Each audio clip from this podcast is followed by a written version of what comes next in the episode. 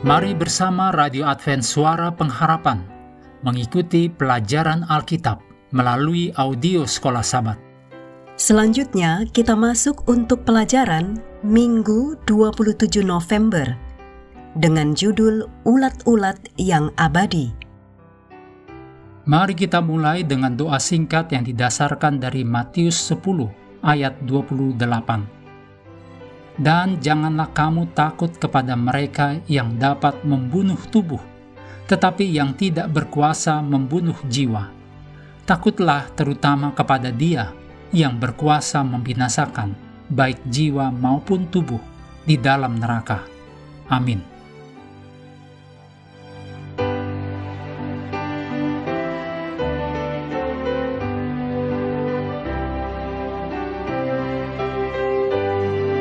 Dalam Markus 9 ayat 48 dituliskan, ulat-ulat bangkai tidak mati. Ini menyerupai dengan yang ditulis dalam Yesaya 66 ayat 24.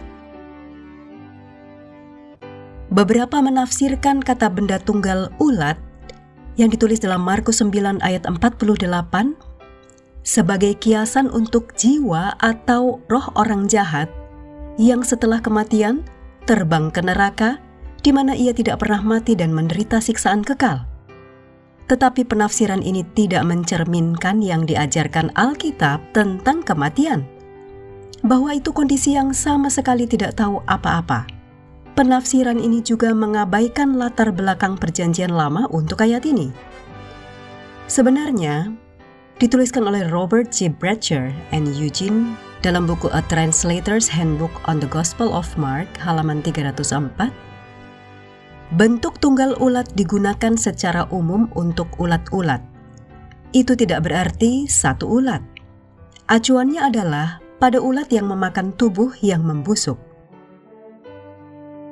Dalam Markus 9 ayat 48, Yesus mengutip Yesaya 66 ayat 24 yang berbunyi, Mereka akan keluar dan akan memandangi bangkai orang-orang yang telah memberontak kepadaku di situ ulat-ulatnya tidak akan mati, dan apinya tidak akan padam. Maka semuanya akan menjadi kengerian bagi segala yang hidup. Adegan kiasan yang menakutkan ini menggambarkan medan perang dengan musuh-musuh Tuhan mati di atas tanah dan dihancurkan. Mayat-mayat yang tidak dimakan api diurai oleh ulat-ulat, atau mungkin pertama-tama oleh ulat dan kemudian oleh api. Bagaimanapun juga, tidak ada referensi apa pun soal jiwa yang dinyatakan keluar dari kehancuran tubuh dan terbang ke neraka. Tetapi, bagaimana dengan ulat yang tidak pernah mati? Bahasa kiasan dari Yesaya 66 ayat 24 yang dikutip dalam Markus 9 ayat 48 tidak menyiratkan bahwa ulat-ulat itu abadi atau kekal Penekanannya adalah bukan ulat tidak tuntas melakukan tugas merusak mereka. Dengan kata lain, ulat ini terus melahap tubuh orang-orang jahat sampai tubuh-tubuh ini dihancurkan.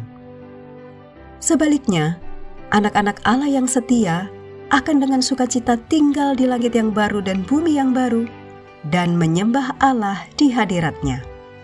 Yesaya 66 ayat 22 dan 23 dengan mengingat keadaan nasib yang begitu berbeda.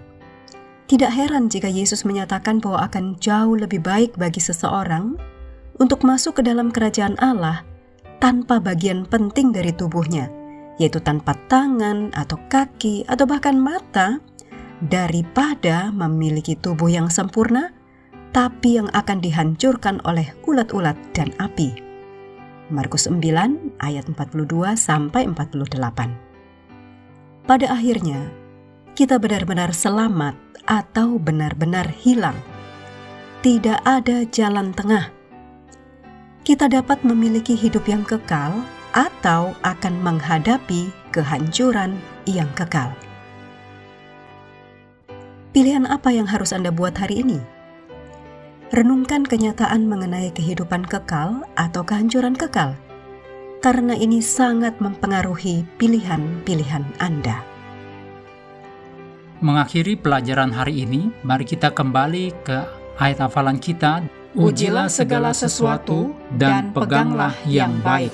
1 Tesalonika 5 ayat 21 Hendaklah kita terus tekun mengambil waktu bersekutu dengan Tuhan setiap hari bersama dengan seluruh anggota keluarga, baik melalui renungan harian, pelajaran sekolah sahabat, juga bacaan Alkitab sedunia percayalah kepada nabi-nabinya, yang untuk hari ini melanjutkan dari Dua Raja-Raja pasal 5.